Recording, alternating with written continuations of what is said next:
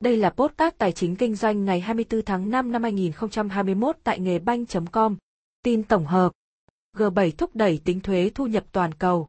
Nhu cầu của Trung Quốc thúc đẩy giá đồng tăng kỷ lục. Sản xuất điện của Trung Quốc tăng gần 17% trong giai đoạn từ tháng 1 đến tháng 4 năm 2021.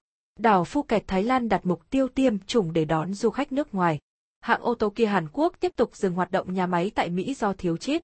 Thủ tướng Chính phủ đã ban hành chỉ thị số 13 CT, TTG về đẩy nhanh tiến độ và nâng cao chất lượng xây dựng kế hoạch đầu tư công trung hạn giai đoạn 2021 đến 2025. Bộ Kế hoạch và Đầu tư đã phối hợp cùng các cơ quan, bộ nhanh, địa phương giả soát cắt giảm 1.050 dự án chưa thực sự cần thiết trong kế hoạch đầu tư công trung hạn dự kiến giai đoạn 2021 đến 2025. Kế hoạch đầu tư công trung hạn dự kiến 5 năm tới có tổng vốn ngân sách là 2,87 triệu tỷ đồng, tăng 120.000 tỷ đồng so với dự kiến trước đó.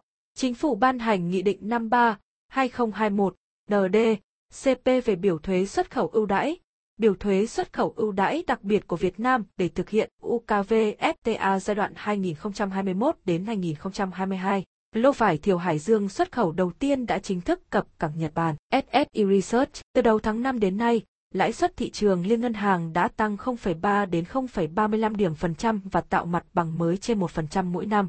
Chốt biên ngày 24 tháng 5, VN Index tăng 14,05 điểm và lên mức 1.297,98 điểm. Công ty cổ phần tập đoàn Masan vừa chi 15 triệu USD để mua 20% cổ phần chuỗi cà phê Trà Phúc Long. Tổng công ty cảng biển Incheon của Hàn Quốc thông báo đã bắt đầu khai thác tuyến vận chuyển container mới xuất phát từ cảng Incheon tới các cảng của Thái Lan và Việt Nam. Kể từ ngày 12 tháng 10 năm 2021, Việt Nam sẽ chính thức không còn hưởng ưu đãi thuế quan phổ cập. GSP của Liên minh Kinh tế Âu Bộ Công Thương yêu cầu các doanh nghiệp xuất khẩu lợn sống, thịt lợn và các sản phẩm từ thịt lợn sang Campuchia cần lưu ý xuất khẩu theo đường chính ngạch, đảm bảo yêu cầu về vệ sinh an toàn thực phẩm và chuẩn bị đầy đủ giấy phép kiểm dịch động vật. Tổng cục Hải quan, trong 4 tháng đầu năm, kim ngạch xuất khẩu của Việt Nam sang Đức đạt 2,34 tỷ USD, tăng 6,8% so với cùng kỳ năm 2020, tương đương khoảng 150 triệu USD. Hàng chục tấn na, dứa, vải ở Bắc Giang đang được Bưu điện Việt Nam hỗ trợ tiêu thụ thông qua việc mở rộng kênh phân phối và vận chuyển hàng hóa.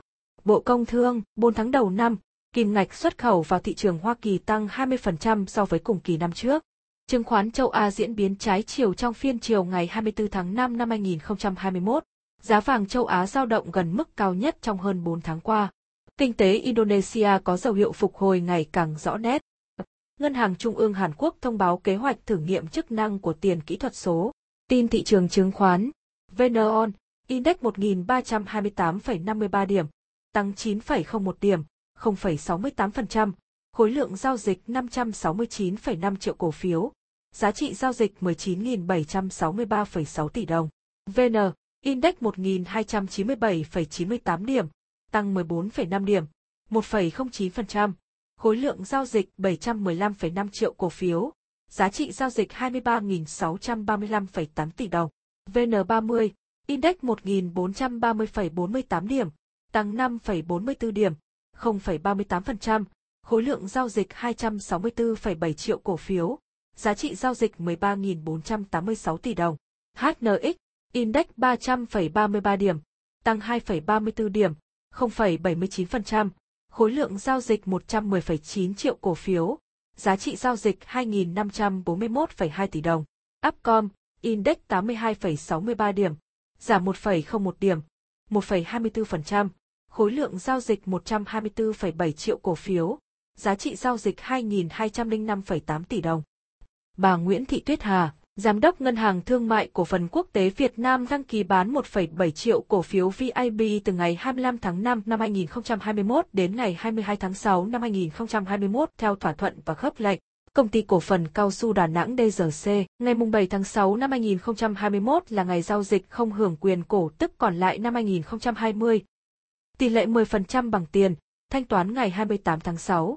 Ông Nguyễn Hiệp, còn ông Nguyễn Xuân Quang, Chủ tịch Hội đồng Quản trị Công ty Cổ phần Đầu tư Nam Long đăng ký mua 1,5 triệu cổ phiếu NLG từ ngày 27 tháng 5 năm 2021 đến ngày 25 tháng 6 năm 2021 theo thỏa thuận và khớp lệnh. Ông Phạm Ngọc Linh, Chủ tịch Hội đồng Quản trị Công ty Cổ phần Nhựa Đà Nẵng DPC đăng ký bán hơn 294.000 cổ phiếu DPC từ ngày 25 tháng 5 năm 2021 đến ngày 18 tháng 6 năm 2021 theo thỏa thuận và khớp lệnh. Bản tin kết thúc.